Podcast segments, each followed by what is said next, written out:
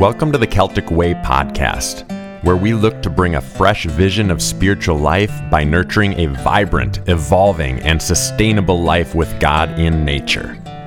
Celtic spirituality is an ancient tradition of seeing God in everyone and in everything.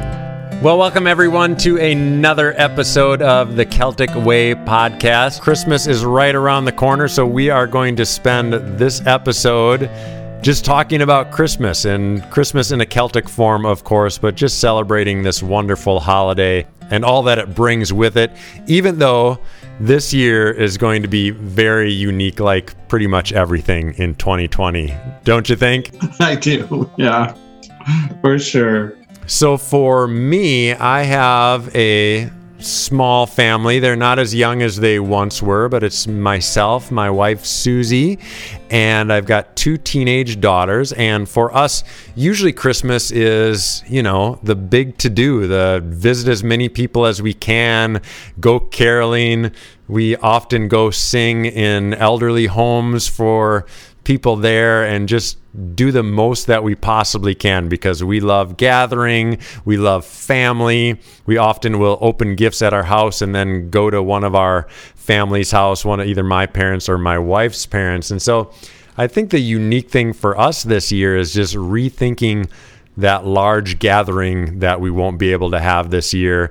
And I guess we're going to have to rethink some of our Christmas traditions because so many of those involve so many other people. And it's a little bit sad this year because my oldest daughter is a senior in high school. So, not that she won't be around for Christmas in the future, but this is the last Christmas that we have, you know, all under the same roof together. So, it's a little bit disappointing that it's going to be different, I guess. But I think we'll just, you know, make the most of it and enjoy the serenity that it's sure to bring this year.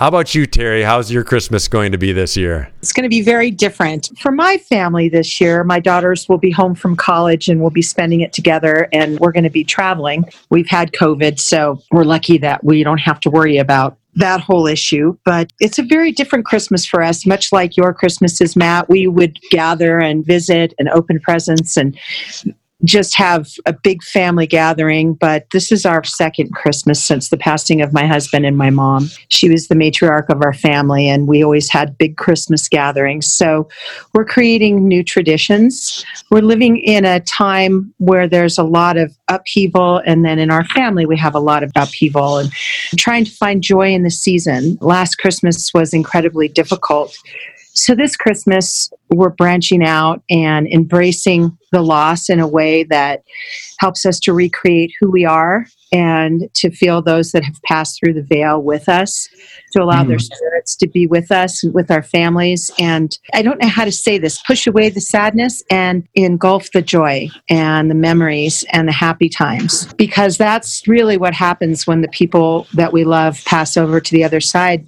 They're with us always in spirit and so this Christmas, we're going to embrace that and spend it with my husband's family and nieces and nephews that haven't seen us in a while since the funeral. So it'll be the first time we're all going to be together in a joyous time. And I'm sure we'll have some tears, but at the same time, I know that we'll feel them with us in spirit. And that's the whole essence of Celtic spirituality that those saints that are in our lives mm-hmm. and those that have passed, yeah. they can celebrate with us. And so I want to model that to my daughters and model that for every season because the holiday is a time to rejoice, to rejoice in the memories mm-hmm. and family and so while it's going to be difficult, I'm going to put on a strong face and, and we're going to travel and we're going to see family and create new traditions. It's going to be different going to someone else's home, but I'm excited about it. And my daughters are young adults, you know, like you said, Matt, when they get to the point where they're off at college, you know, and maybe they come home for the holiday, but they're not here the whole time. And it's interesting, you know, when you go from their childhood to their young adults, you know, to their teenage years and, and then moving on to when they've flown the coop, which kind of brings us to your experience this year, Scott. What are you going to be doing for the holidays? Well, like everybody else, we're reconfiguring traditions, right? So, first of all, my wife and I, we're grandparents. We have 18 grandchildren, we have four daughters, we have two great grandchildren. And we used to have a tribal gathering at our small place, and it was overcrowded, which was part of the fun. We used to do bake day uh, about 10 days before Christmas. Well, bake day is still going to happen because our oldest daughter and our oldest granddaughter and the two of us are in this pod. So the girls are going to get together at our oldest daughter's house. They're going to bake a bunch of cookies. And the other older grandkids and our other daughters are baking at their house. And then we're going to have a cookie exchange day where everybody's driving around dropping off cookies to each other. So that part is reconfigured, but kind of the same. And this year, we really are going to be divided like into four households. Each daughter and their kids are going to be in the daughter's household. And we, Chris and I, are going to go over to our daughter Kristen's house and we're going to be there a chunk of Christmas Day. Our daughter Kristen, as the two of you know, is fighting terminal lung cancer.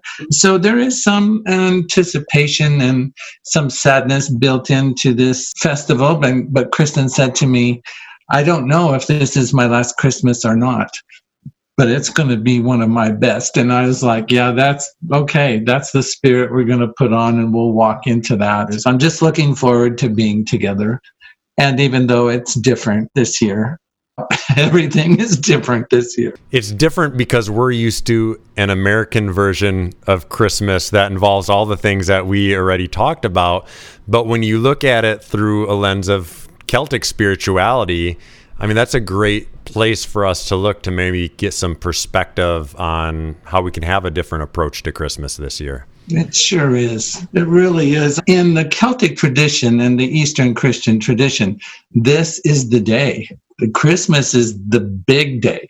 Only in the West do you get this Protestant influence where Easter is the day. But in Roman Catholic countries and Orthodox countries, no, no. Christmas, the day of the incarnation. And for Celtic people, that is, that's the big day. It is the great unveiling that God has become one of us. And that's a pause. That's to like to take a deep breath. It is the hope that now we can see very clearly that redemption is found in creation because when God joined himself to us, when God joined himself to us, then he became a partner in our life. He blessed what it means to be human. It's such a neat thing just to experience Christianity in that way. And what I like about it is that now we've been accepted. And from our birth, like the Savior's birth, now it's all a process of just moving forward and living out our humanity fully in a blessed way, following Christ, right?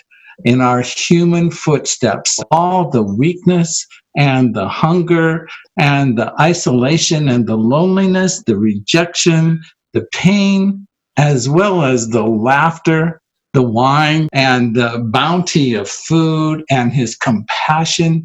That's the invitation of Christmas to really walk in that and find an entire pattern of life. And the church, off again, on again, where the spirit and the spiritual things, these are the good things we should strive for. And the fleshly things and things that are material, those were the lesser things. The incarnation comes and says, no, no, no, you can't divide this.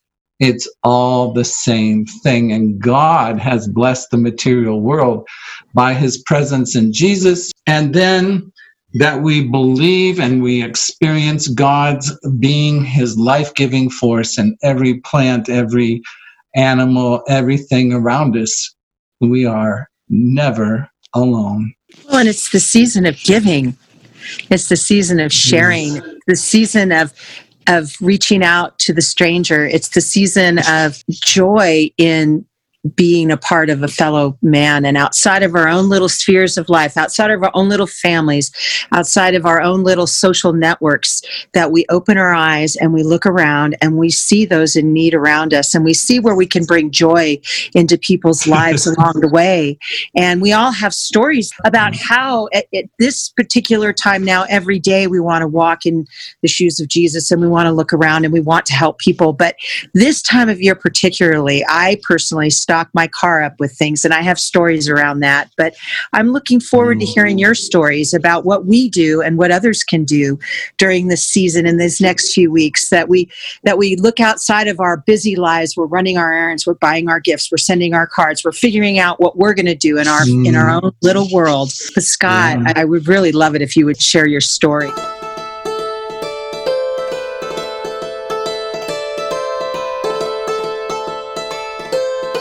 Well, I'm pastor on Christmas Eve Catholic Church, big mass, you know. And then there was a guy kind of waiting around. I didn't know him, and everybody had to leave. And he approached me and he said to me that he and his wife, his pregnant wife, I'm going to get all choked up. And it's snowing outside. And uh, of course, the perfect time to ask a pastor, right? You know, and there's part of me, having been a pastor for years, I thought, is this guy playing me? What's going on?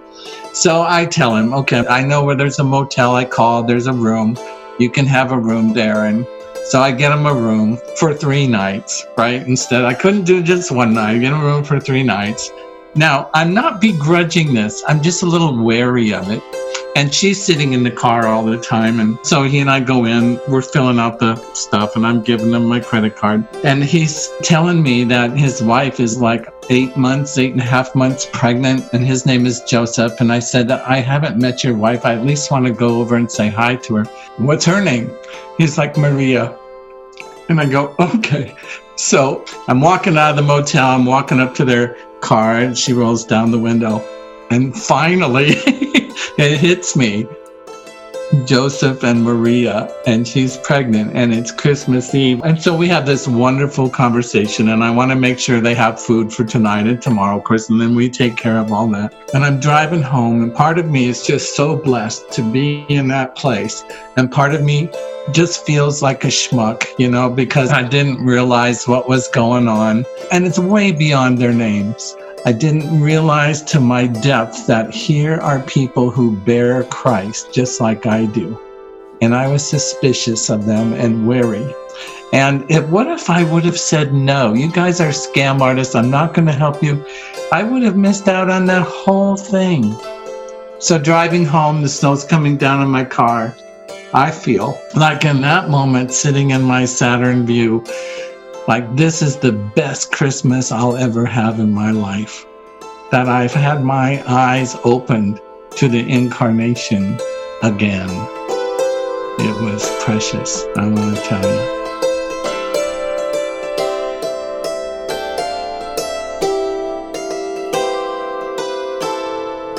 That's such a spectacular story. I guess I'm just a selfish American because every time I've thought about the incarnation, I think about what Jesus did for me. But probably a better way to consider the incarnation is not only to realize that, but then realize that in turn, we should be present for others. So God is present with us so that we can emulate that and be present for others, like your story of Joseph and Maria. Oh, I've, I've been around people that have been very creative about helping others in ways that they need it. Terry, do you remember this clothing drive we used to have for like four weeks in a row? and we called it Undie Sunday. because we work with a lot of organizations, right, that give clothes to homeless people. What do they need to stay warm, well, and safe and not catch pneumonia? They need clean underwear and clean socks. Since we moved outside of a traditional church setting, for me, last year, I had lots of things that were still in packages, you know, that my husband had never used that I had bought for holidays. And I bagged these things up. And, you know, as I was pulling up to these these corners where there were these homeless people. I was giving them bags with uh, undies and, and socks, and they were new. And then I wrapped them in a little bow. And it's interesting how that tradition has stayed with me. Today, I have a bag full of socks in my car, and I'll toss them out to somebody that's on a street corner. It's funny how those traditions they stay with you. I feel like the stories that we could we could share, we could just go on because there's so many things that we do this time of year. So for seven years, I was a prison chaplain, and every Christmas when I got there, they would rotate the chaplains because there was three of us of who would have to come on Christmas. And after about the second year, I just started volunteering to come on Christmas Day. And I'd bring my wife in and we would do music and we would have this wonderful Christmas celebration. And the men at this prison were so ecstatic that it was Christmas and they had such a special community together and they had no presents they had no special meal they had nothing to make it any different than any other day. To them from an outside looking in everything was exactly the same as it was the day before and the day after. Yet for them christmas was so special not because of what was different, but because they just had the time to focus on what truly mattered in their life. And I always looked forward to going into those big prison doors and hearing them lock behind me with my guitar in hand, going to what became one of my favorite Christmas traditions, which was my Christmas Eve service with all these men who were incarcerated.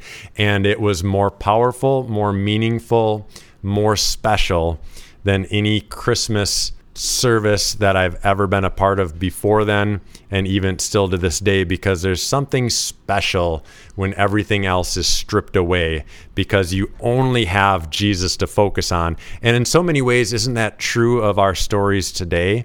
That so much has been stripped away from us this year. So for Christmas, all we have is all that matters which is what you talked about, Scott, which is Jesus incarnate, God with us. Truly, all that matters is all we have this year. So let's take the time to appreciate that as opposed to lamenting what we don't have. Columbanus, who is an ancient Celtic saint, said that if you want to get to know God, get to know the people he created and find God in them.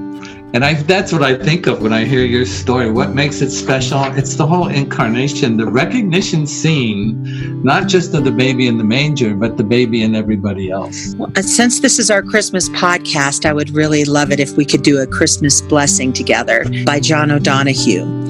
May the angels in their beauty bless you. May they turn towards you streams of blessing. May the angel of healing turn your wounds into sources of refreshment.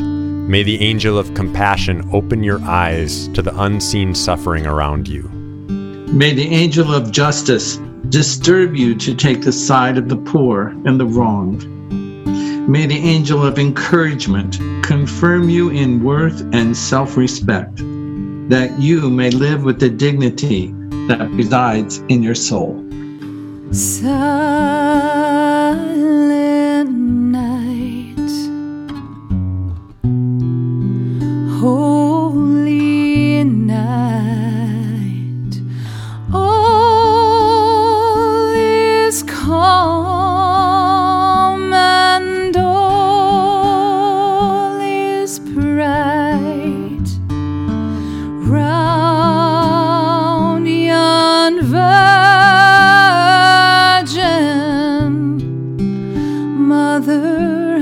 这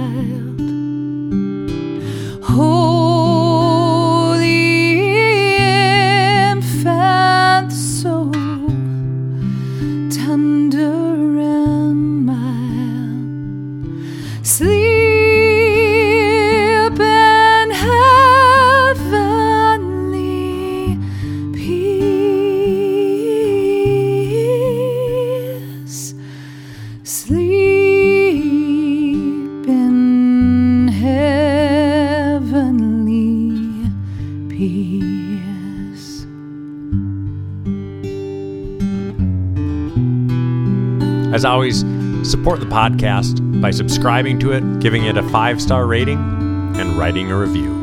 Visit our website at CelticWay.org and subscribe to our updates. While you're there, please consider becoming a sustainable donor so that the message of Celtic Way can continue to influence the world today. Also, like us on Facebook at Celtic Way.